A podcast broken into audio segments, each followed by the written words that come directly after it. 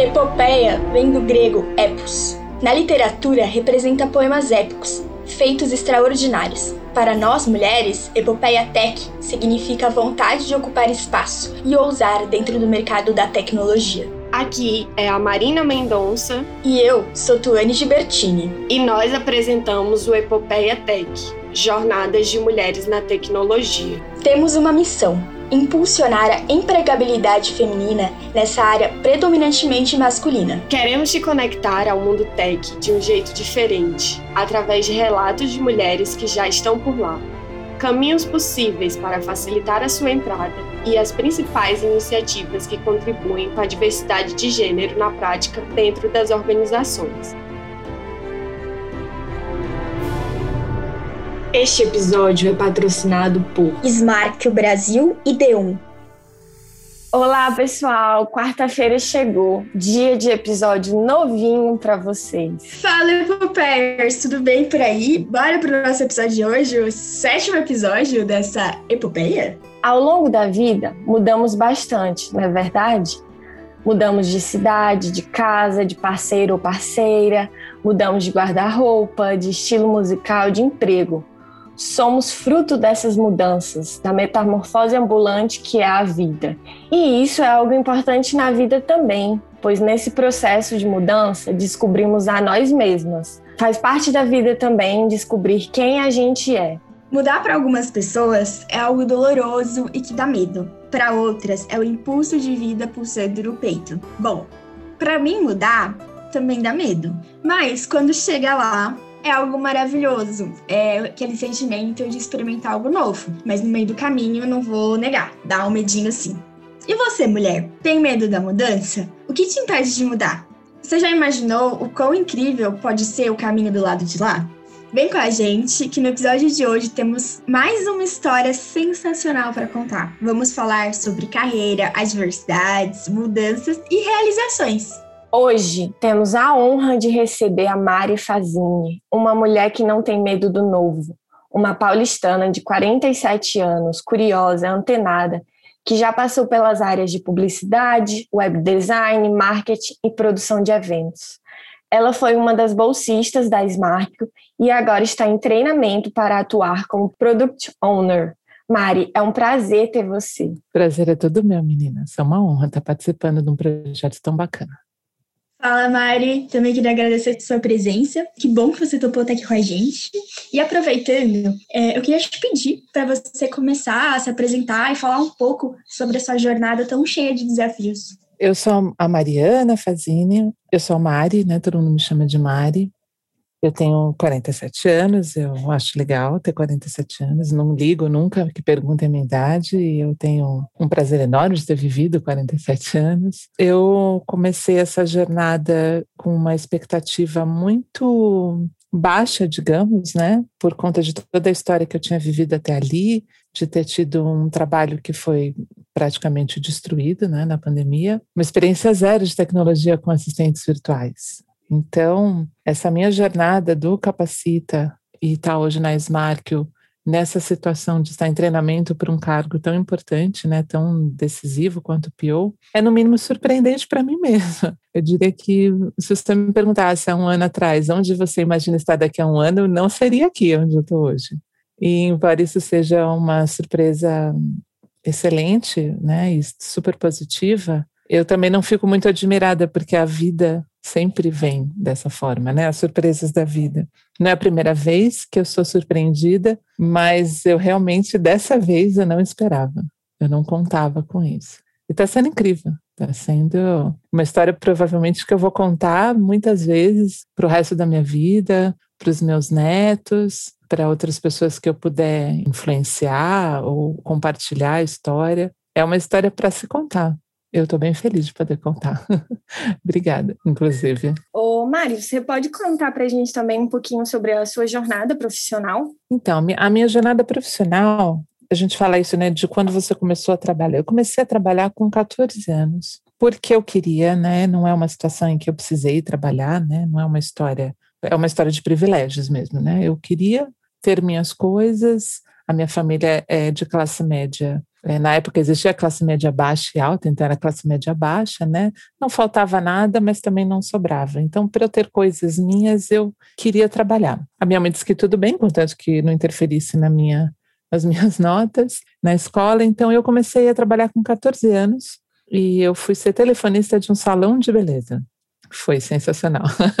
Foi um aprendizado incrível. E era um salão de beleza fino, assim, do Oscar Freire. Aqui em São Paulo, né, Oscar Freire, assim, é, Bela Sintra, era um bairro chique, de gente chique. Vi muitos atores, muitas atrizes, modelos, assim. Era um universo muito divertido, colorido. Então, com 14 anos, eu já tinha responsabilidades, né, profissionais. E eu nunca mais parei de trabalhar. E sempre, lógico, né? Até a gente ter que boleto para pagar, a gente trabalha por prazer, né? Então eu sempre tive essa, essa sorte de, de até uma certa idade poder trabalhar por gosto. E eu tive muitas funções na vida. Eu trabalhei como telefonista, depois eu fui trabalhar com design de bijuterias, depois eu fui trabalhar com monitoria infantil em hotéis e acampamentos, aí eu trabalhei em buffet infantil, fui trabalhar em telemarketing. Eu nunca tive medo de experimentar, né, coisas novas. Depois que eu me formei, eu fiz publicidade dentro de um universo de coisas que eu gostaria de ter feito, acabei fazendo publicidade. Um pouco mais velha, já fui fazer faculdade com 25 anos, porque eu não tinha realmente certeza nem de que eu queria fazer uma faculdade, nem do curso que eu queria fazer. Eu não tinha essa, isso não estava tão claro assim para mim. Acabei fazendo até por eliminação de outros fatores, né? Você vai cortando isso, cortando aquilo, ah, publicidade parece legal. E como eu tinha entrado assim em vários cursos, eu entrei em letras, eu entrei em direito, eu entrei em publicidade, eu acabei escolhendo publicidade. Eu me formei no Mackenzie, é, eu comecei a atuar em agência. Logo em agência eu já percebi justamente esse ambiente extremamente machista e o ramo da publicidade trata o consumidor como um número, né, não como uma pessoa. Desumaniza, né? A publicidade, embora pareça ser muito legal, muito criativa, às vezes até usada para campanhas do bem, mas a verdade é que não, ninguém dá ponto sem nó ali. Né? O, o, ambiente da publicidade, ele vende a necessidade da pessoa ter algo, isso mexe com o psicológico. Eu comecei a achar aquilo um pouco... ia contra meu próprio código moral. então eu fui trabalhar com web design, é, trabalhei nas primeiras lojas virtuais da, do Brasil, trabalhei no submarino.com, trabalhei no amélia.com, que depois virou o pãodeaçúcar.com e extra.com. Então, assim, tinha, tive um pequeno contato com o universo da tecnologia, mas né, não foi tão profundo assim. Depois disso, nossa, eu trabalhei com um assistente de marketing, aí saí um pouco da, do design e entrei na parte mais burocrática de algumas coisas, voltado mais para ações de marketing, às vezes internas, das empresas. Trabalhei em pequenas empresas. Depois eu trabalhei como assessora de imprensa do Instituto de Peso e Medidas, o que para mim foi uma experiência muito mais saudável, porque é um instituto de defesa do consumidor. Então, assim, muda um pouco, né? Lógico que a gente tem que trabalhar e tem que pagar a conta, mas se você puder trabalhar num lugar que tem algum tipo de mensagem ou legado que seja realmente benéfico para alguém, é lógico, é um sonho, gente, mas às vezes a gente pode sonhar né? em trabalhar com esse tipo de prazer fazendo alguma coisa bacana. No entanto, a vida obviamente mudou milhões de vezes, né? Se eu comecei a trabalhar com 14, eu estou com 47, isso dá muitos anos, né? 33 anos de trabalho, é isso? Eu tive a oportunidade de mudar muitas vezes. e finalmente, depois de anos mudando de empresa, mudando de área e tal, eu me descobri na área de produção de eventos. Eu comecei a trabalhar com produção de eventos mais ou menos por volta de 2007. E logo de cara eu já entrei na área de produção de cenografia de eventos. É uma área muito específica de eventos, o que é legal também, porque eu acabei ficando num, num, nicho de mercado meio selecionado até, né? Não é muita gente nem que entende disso, nem que trabalha com isso. De novo, um ambiente extremamente machista, extremamente masculino, é muito raro você ver uma mulher produtora de cenografia. Normalmente é um trabalho feito por meninos, né, por homens. Então, eu desde cedo é, atuei numa área que, em teoria, todo mundo me dizia que eu não devia estar ali. Por, às vezes, ostensivamente, às vezes indiretamente, mas eu, nesses 13 anos, né, 12 anos, na verdade, eu ouvi muito isso, que ali não era o meu lugar. Só que eu me apaixonei pela área. Né? Era uma área que me encantava, porque você trabalhar com construção de cenários tem a ver um pouco com um tipo de sonho de você criar uma coisa a partir do zero. Um projeto de cenografia ele só existe no papel, ele é discutido e criado, é, modificado, sempre no papel. Quando finalmente ele vai para a construção, é uma coisa incrível, porque você está num pavilhão, por exemplo, né? E o pavilhão está completamente vazio. Você passa três, quatro dias lá dentro, é, às vezes até sem dormir, às vezes direto, né, virando noite. E quando você sai de lá, existe todo um universo que não tinha ali. Todo um universo palpável, tocável. Você consegue andar ali dentro. Você, né, se for um, uma feira, por exemplo, você entra nos estandes, tem ruas. É uma coisa incrível. É uma coisa incrível. Eu achei incrível desde a primeira vez que eu fiz. E depois também, 24 horas, aquilo é desmontado e volta a ser o nada, né, o vazio. Então, para mim, a cenografia sempre representou isso, essa criação a partir do nada e, e, algo palpável, né, tocável. É muito diverso esse mundo e eu realmente vivi dois anos ali é, amando o que eu fazia, todos os dias. Obviamente, foi muito triste para mim ver isso morrer, né, na pandemia porque é foi provavelmente a primeira coisa que deixou de existir na pandemia foram os eventos. Mas é assim que a vida é. É interessante até conhecer um pouquinho mais sobre cenografia, né? A gente vai para os lugares, a gente participa de shows, eventos, etc. E nunca parou para pensar como aquilo ali chegou, né? E deve ser um trabalho do caramba. Que massa. E Mari, você tem uma jornada incrível mesmo. Quanto a isso, não tem nem dúvidas. E como você contou, você começou a trabalhar muito cedo, aos 14 anos, né? E tem muita bagagem. Como foi para você é, mudar de profissão, ter que começar uma nova profissão é, e ser uma estagiária aos 47 anos, uma bolsista? É, como eu falei, eu nunca tive medo de tentar coisas novas ou de, de me jogar em coisas, por exemplo, desconhecidas. Eu sempre achei que se eu tivesse a oportunidade de aprender, eu aprenderia, porque eu sempre fui muito curiosa, muito. Para mim, uma resposta porque sim ou porque não nunca foi aceita, e a minha mãe pode ser perguntada sobre isso desde criança, desde pequena. Ah, por quê? Porque sim, não. Porque sim, não. Eu preciso de uma resposta, eu preciso de fatos. Então, para mim, conhecer coisas novas nunca foi um problema mudar de, então assim, eu mudei muitas vezes de profissão, mas depois que realmente eu encontrei a minha área, né, o meu, o meu grande prazer, foi muito difícil, foi muito difícil. Essa mudança em, em particular foi muito difícil. Não só porque eu já estava há 12 anos ali, ou porque eu já tinha até um nome no mercado, né? As pessoas já me conheciam, né? Como Mari Ruiva. Mari Ruiva era o meu nome profissional, meu e-mail, meu cartão. Todo mundo me conhecia como Mari Ruiva porque inclusive eu pintava o cabelo de vermelho, que não é mais o caso agora na pandemia, inclusive não pintamos mais cabelo. Vamos assumir os grisalhos felizes e satisfeitas. Muito contente, inclusive. Estou amando meu cabelo. É sobre isso? É sobre isso.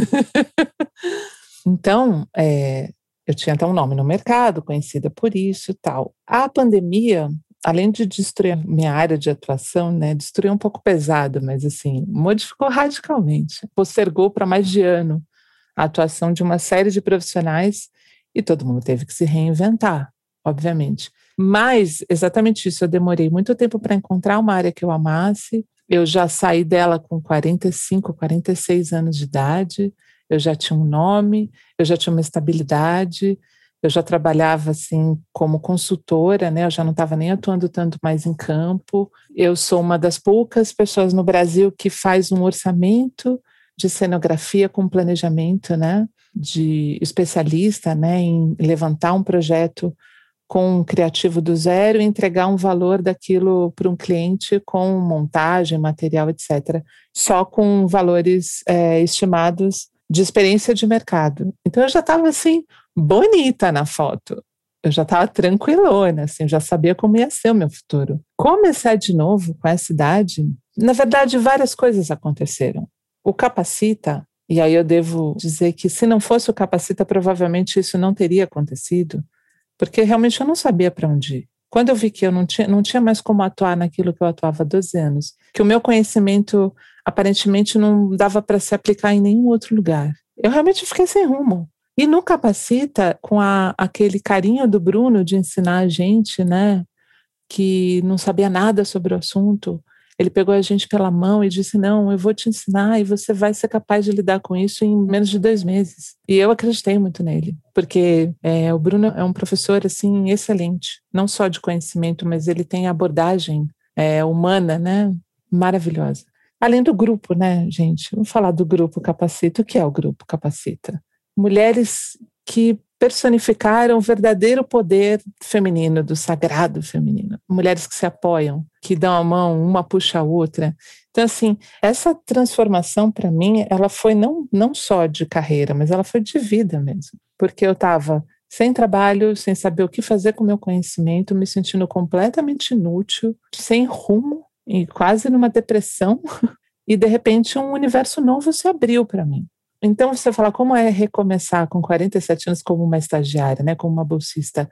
Ao mesmo tempo que é um desafio, é uma alegria de aprender uma coisa nova, isso é tão estimulante, o meu cérebro gritou assim, olha que legal, coisas novas para agitar aqui esses neurônios, eu me senti desafiada, eu me senti capaz, eu me senti inteligente, eu me nossa, foi um, um banho, assim, sabe, de autoestima, de eu não tenho nenhum ego envolvido nisso, né? Eu não me sinto, ai, uma velhinha estagiária. não, eu me sinto uma pessoa nova, jovem, cheia de ideias, cheia, cheia de novidades para contribuir, para receber. Eu estou tão estimulada que, assim, meu cabelo está mais bonito, minha pele está mais bonita, sabe? Eu me olho assim, eu falo, nossa, mulher, você está ótima, assim, porque isso é, o, é a felicidade, né? É a, o resgate da autoestima, assim. Então é um conjunto de coisas. É, é impossível responder essa pergunta com uma palavra. Tem que vir uma explanação, porque é muito complexo o que eu estou sentindo, o que eu senti, o que eu vou continuar sentindo, porque a, o melhor de tudo é que eu encontrei outra coisa para amar.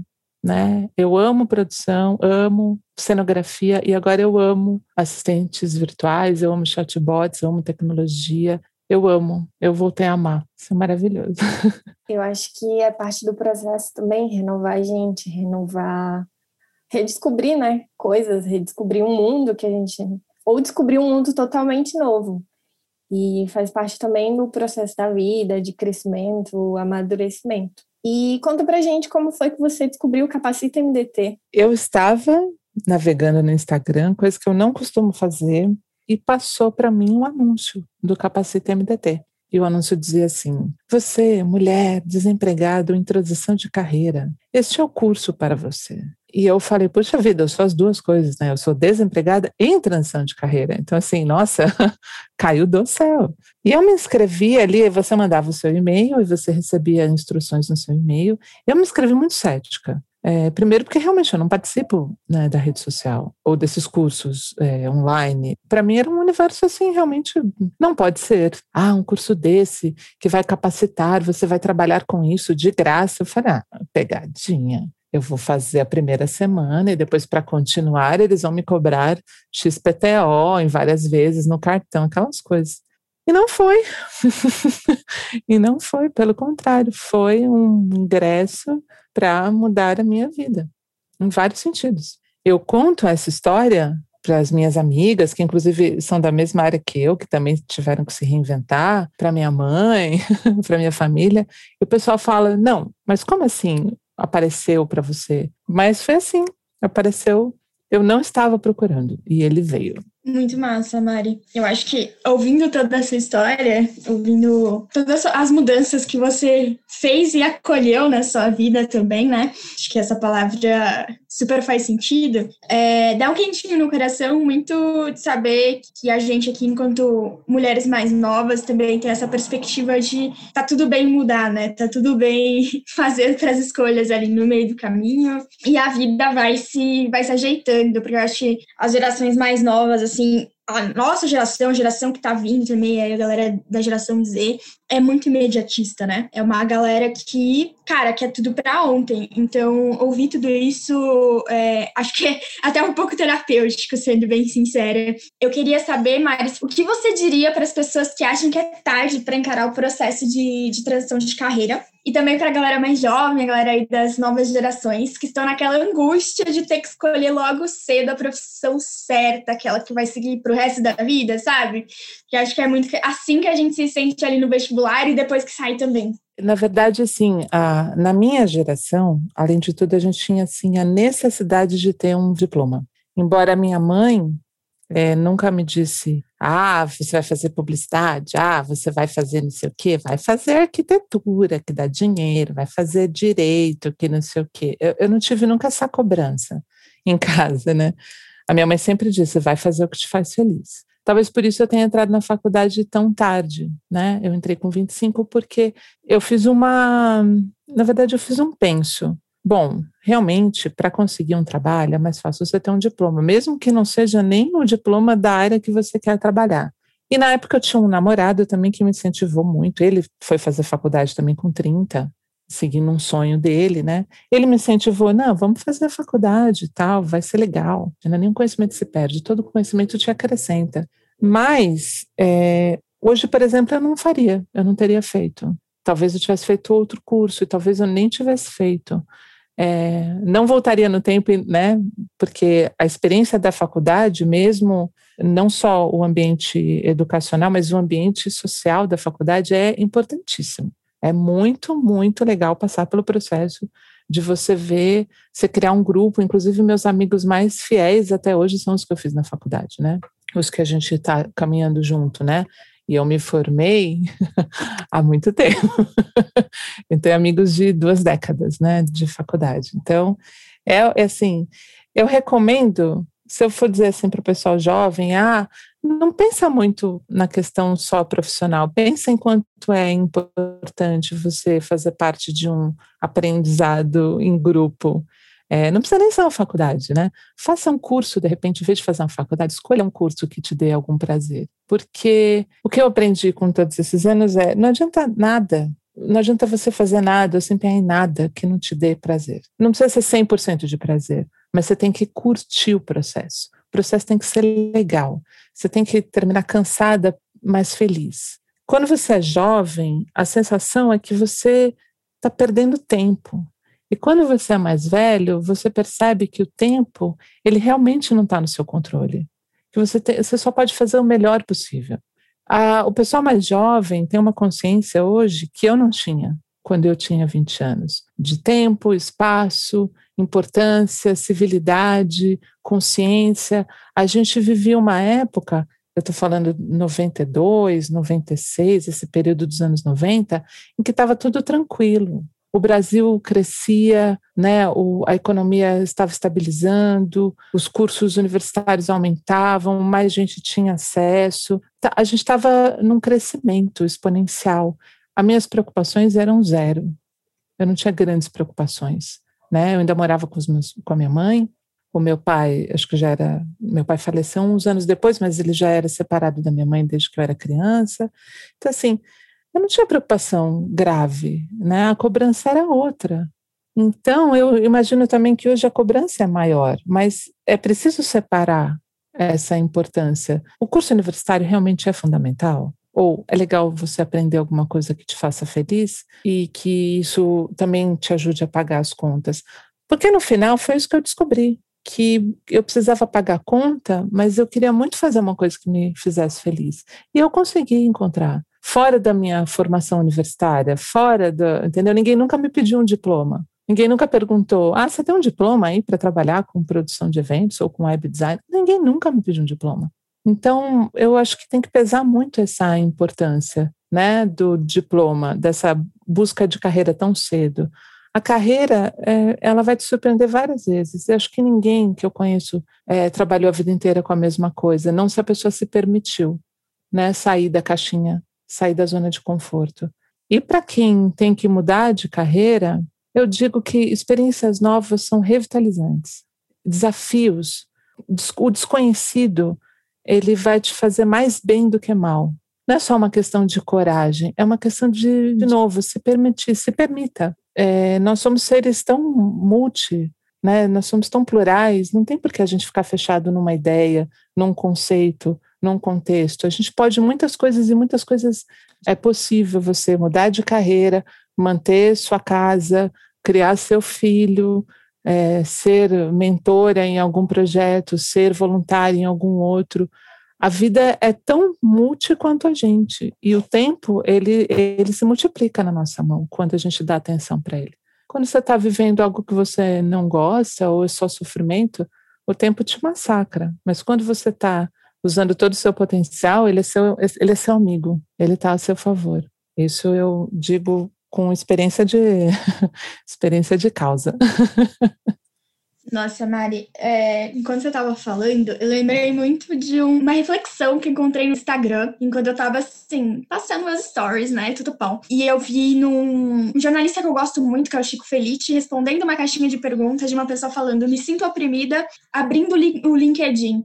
E ele respondeu que o problema do LinkedIn é que tem um monte de gente que não gosta de ter ofício, que gosta de ter cargo. E eu acho que isso faz todo sentido, assim, encaixa muito com o que você falou. Pô, você tá gostando do que você tá fazendo ou você tá gostando de levar o nome do que você faz? Você gosta da, da faculdade que você entrou, do curso que você entrou, porque você quer sair fazendo X coisa ou porque você quer sair dizendo que você é X coisa? Acho que é uma reflexão super necessária e que acho que se encaixa muito tanto para quem tá começando quanto para quem quer mudar de carreira, né? Sim, é, por exemplo, ser estagiária com 47 anos, uma delícia. Eu não tenho nenhum problema, porque eu estou aprendendo e eu estou aprendendo com pessoas que estão absolutamente dispostas a compartilharem comigo o conhecimento.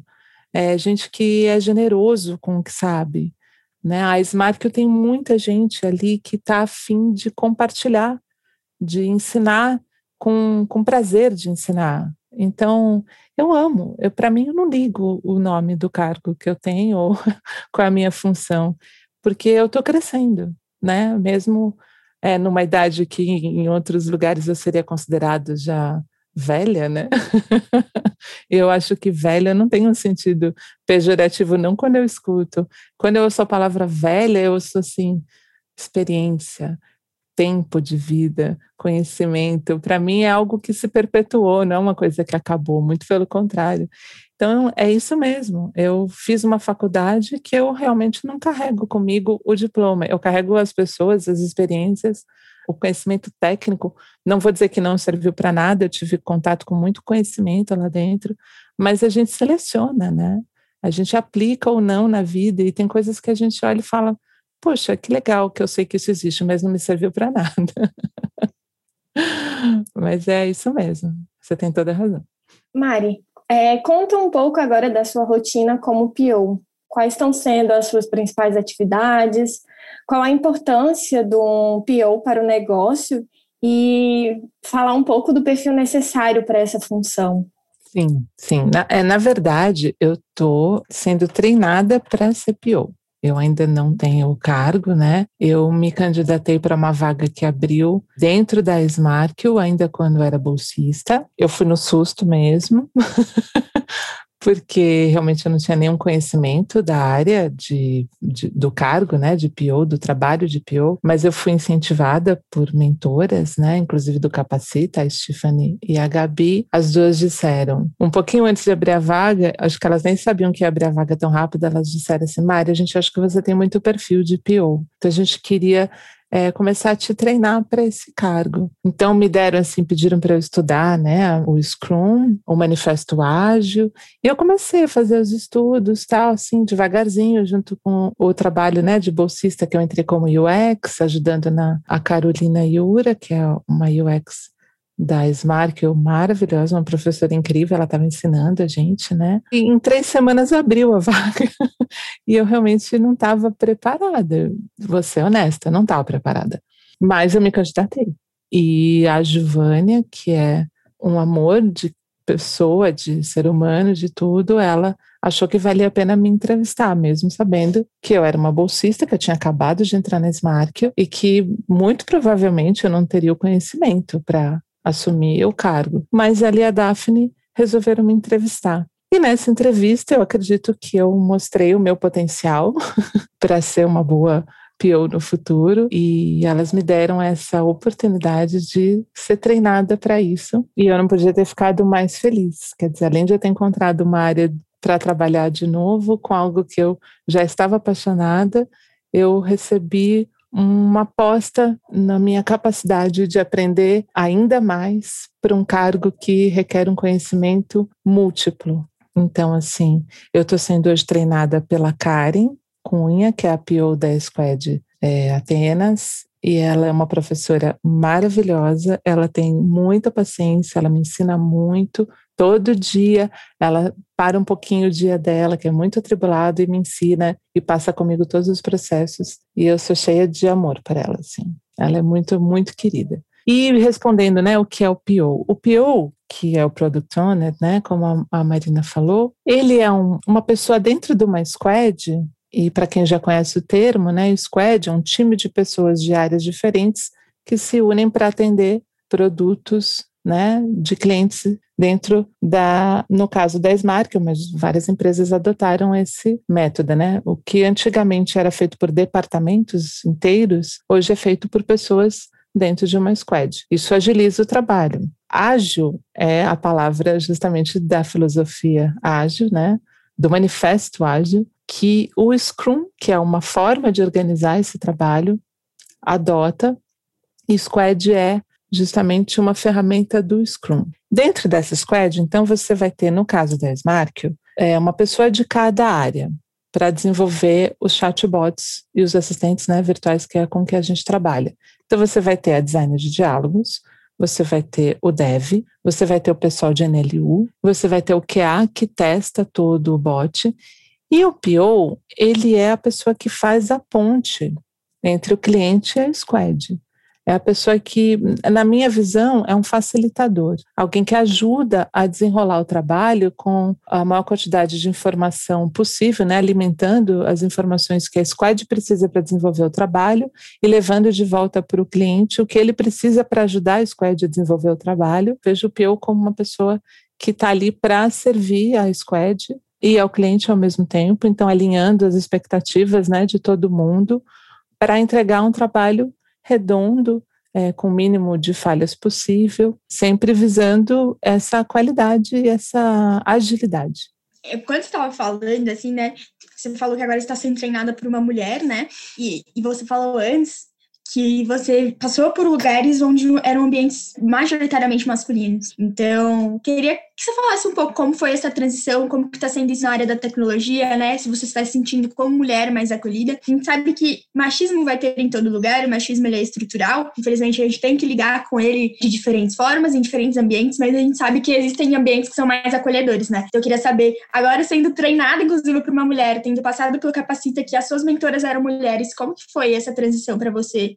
Olha, é, preciso dizer que o machismo ele tem variações importantes para a gente perceber. Por que, que eu digo isso? Porque, por exemplo, quando eu trabalhava com produção de cenografia, eu lidava com um machismo cultural e estrutural de pessoas com acesso a pouca educação. Eu estou falando de gente muito simples, eu estou falando de marceneiros, estou falando de pintor, é, gente às vezes que não teve nem um curso formal, aprendeu na raça mesmo. E são pessoas maravilhosas e algumas, inclusive, estavam muito abertas a aprenderem como é trabalhar com uma mulher. Mas na cabeça deles, uma mulher não poderia estar ali porque ela não tem força física, porque ela não aguenta a mesma quantidade de trabalho que eles, ou porque tem que falar grosso. E eu encontrei pessoas desse meio que estavam muito abertas a repensarem seus conceitos. Depois de, de eu provar obviamente, que eu merecia estar ali, que não era porque eu era mulher, que eu não merecia aprender quais eram os tipos de prego, quais eram os tipos de sarrafa ou de chapa e falar a língua deles. E muitos, inclusive, é, me abraçaram e me ensinaram como era sobreviver no meio deles. Então, esse é um tipo de estrutura machista que é muito diferente da estrutura machista educada, que eu considero pior. porque o preconceito né, com mulheres em áreas que até então, na cabeça de alguns homens, não deveriam nos pertencer, é muito maior, às vezes, de gente que teve acesso à educação e à cultura e aos movimentos sociais.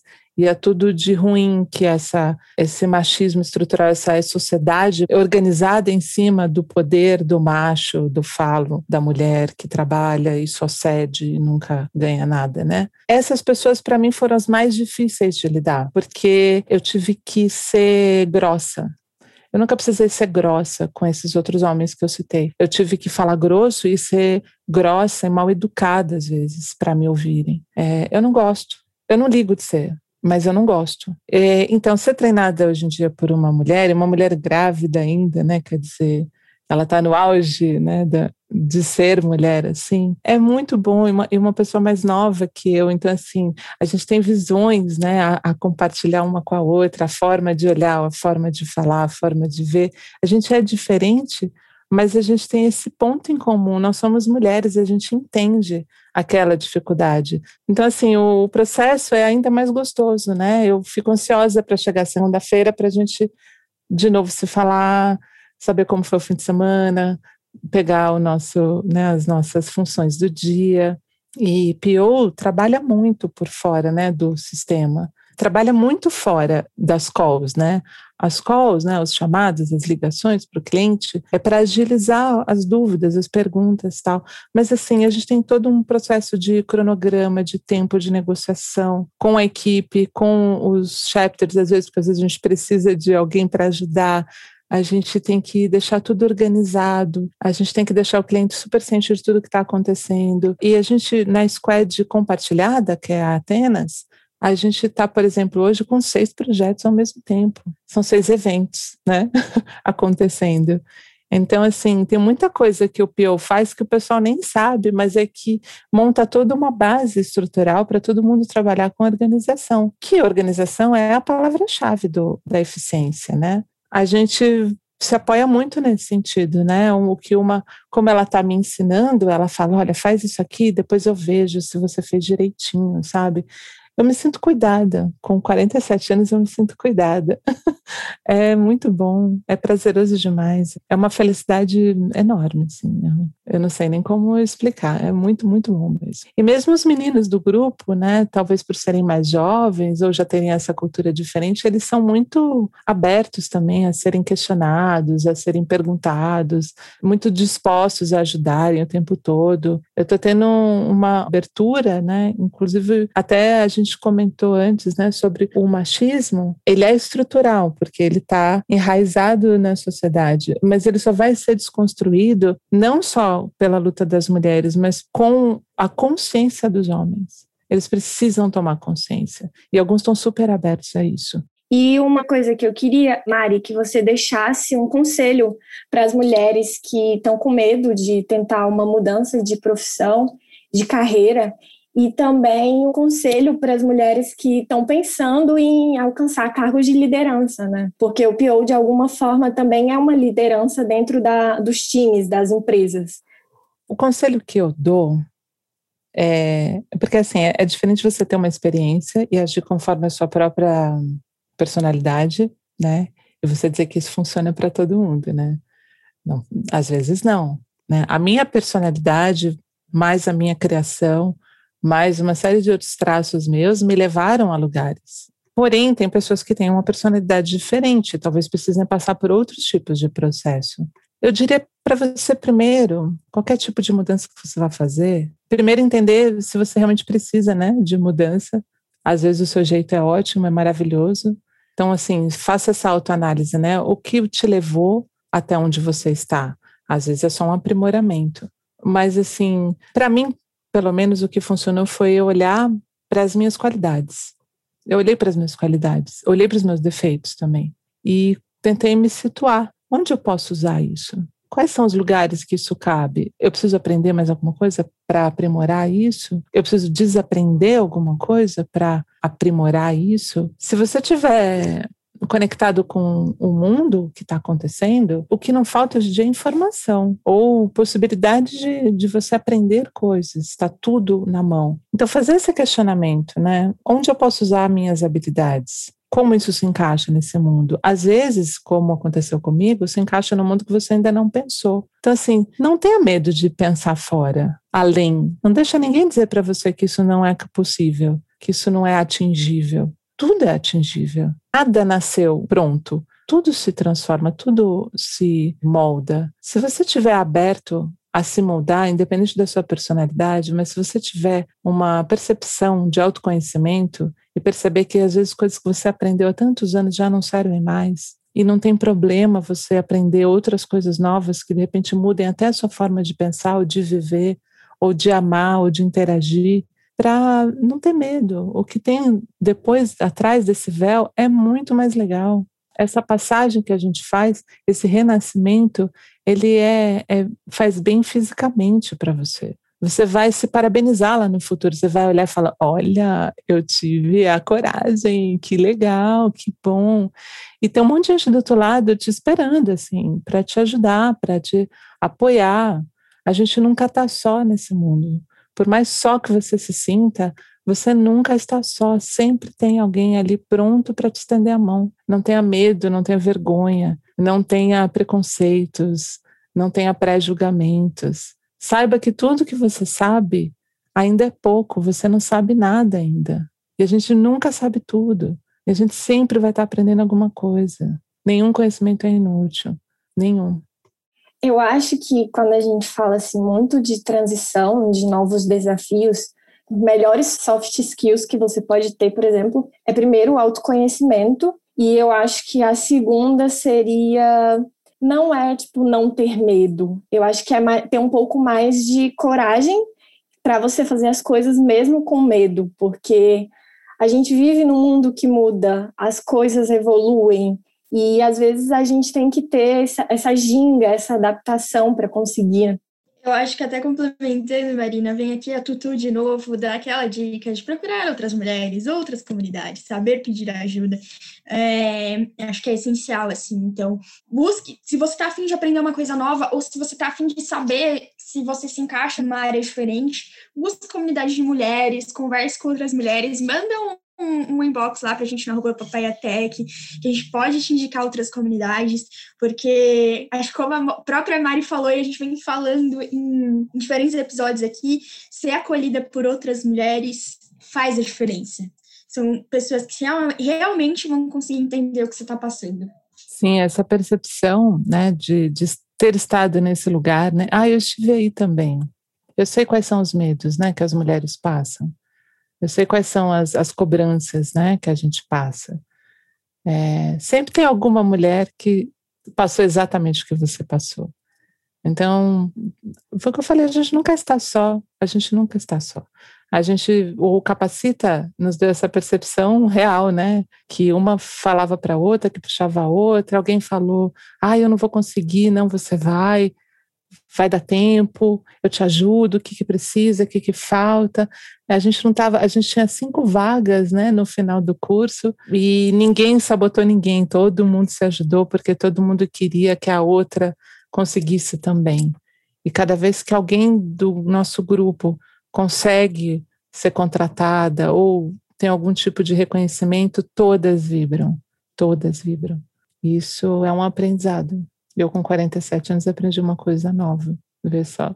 Que eu já, eu já faço parte de um grupo de mulheres na vida, eu tenho amigas, né? Nós temos um grupo de mulheres que estudam é, astrologia, tarô, fitoterapia, a gente tem toda uma coisa do sagrado feminino, a gente resgatou isso já há alguns anos. Mas você descobrir isso no mercado de trabalho é uma novidade. E é uma novidade que veio para ficar.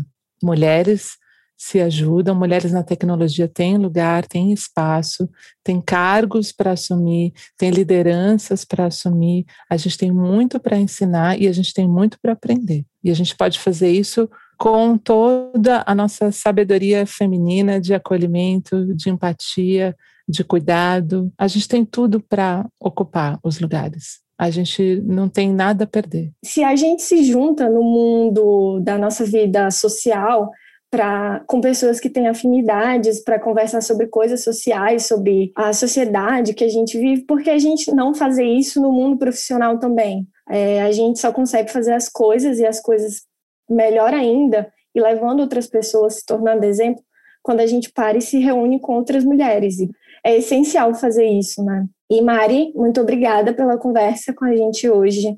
Maravilhoso conversar com você sempre. A gente sempre tem altos papos, mulheres, mais uma do grupo das mulheres tagarelas, tá? Que conversam durante horas. Obrigada mesmo por ter disponibilizado seu tempo aqui com a gente hoje. Ah, querida, foi um prazer. Você sabe que exatamente o que você falou. Eu adoro me juntar e conversar com as meninas sobre as coisas que a gente passa, sobre esses anseios. É, Para mim é um enorme prazer, é uma honra ser uma das entrevistadas pela Epopeia. É, confesso que eu já estava assim esperando ansiosamente a minha vez. Achei que mais cedo ou mais tarde alguém ia lembrar de mim. Mas eu acho que o trabalho que vocês estão fazendo é maravilhoso. Vocês são meninas, mulheres maravilhosas. Eu aprendo muito com vocês. É, toda a troca que a gente faz, né? Eu sei que eu tenho essa coisa de, ai, chegou a veinha dando dicas e conselhos, mas eu aprendo demais com vocês, né? A visão, todo tipo de visão, né? É uma visão. E eu e eu estou super feliz de ter participado. Eu que agradeço imensamente o prazer. Mari, também vou, vou deixar meu muito obrigado aqui para você. Foi um prazer poder te conhecer um pouco melhor. E acho que deixar para as mulheres aí um recado de que você pode ser uma tech mística, como, como a dona Mari Ruiva, quebrando estereótipos. Uma fã do tarô, uma fã da astrologia, eu amo. Depois vamos conversar mais sobre isso. E muito, muito obrigada mesmo pela disponibilidade de tempo e por ter compartilhado tanto com a gente aqui. Olá, Epopeias, tudo bem? Aqui é Ana Carolina. Eu participei do quinto episódio do Epopeia Tech e vim agora contar para vocês que na mesma semana do lançamento do episódio, entraram em contato comigo sobre uma bolsa de estudos na Smarkle para trabalhar junto com o time de desenvolvimento deles, aprender sobre desenvolvimento de chatbots. Então, já estou trabalhando, já sou bolsista agora, estudando bastante então é isso. Organizem seus estudos, suas rotinas e sigam firmes, que quando vocês menos esperarem, a chance de vocês vai chegar. Não desistam, que tudo dá certo em algum momento quando é para ser. Estou muito feliz e um abraço.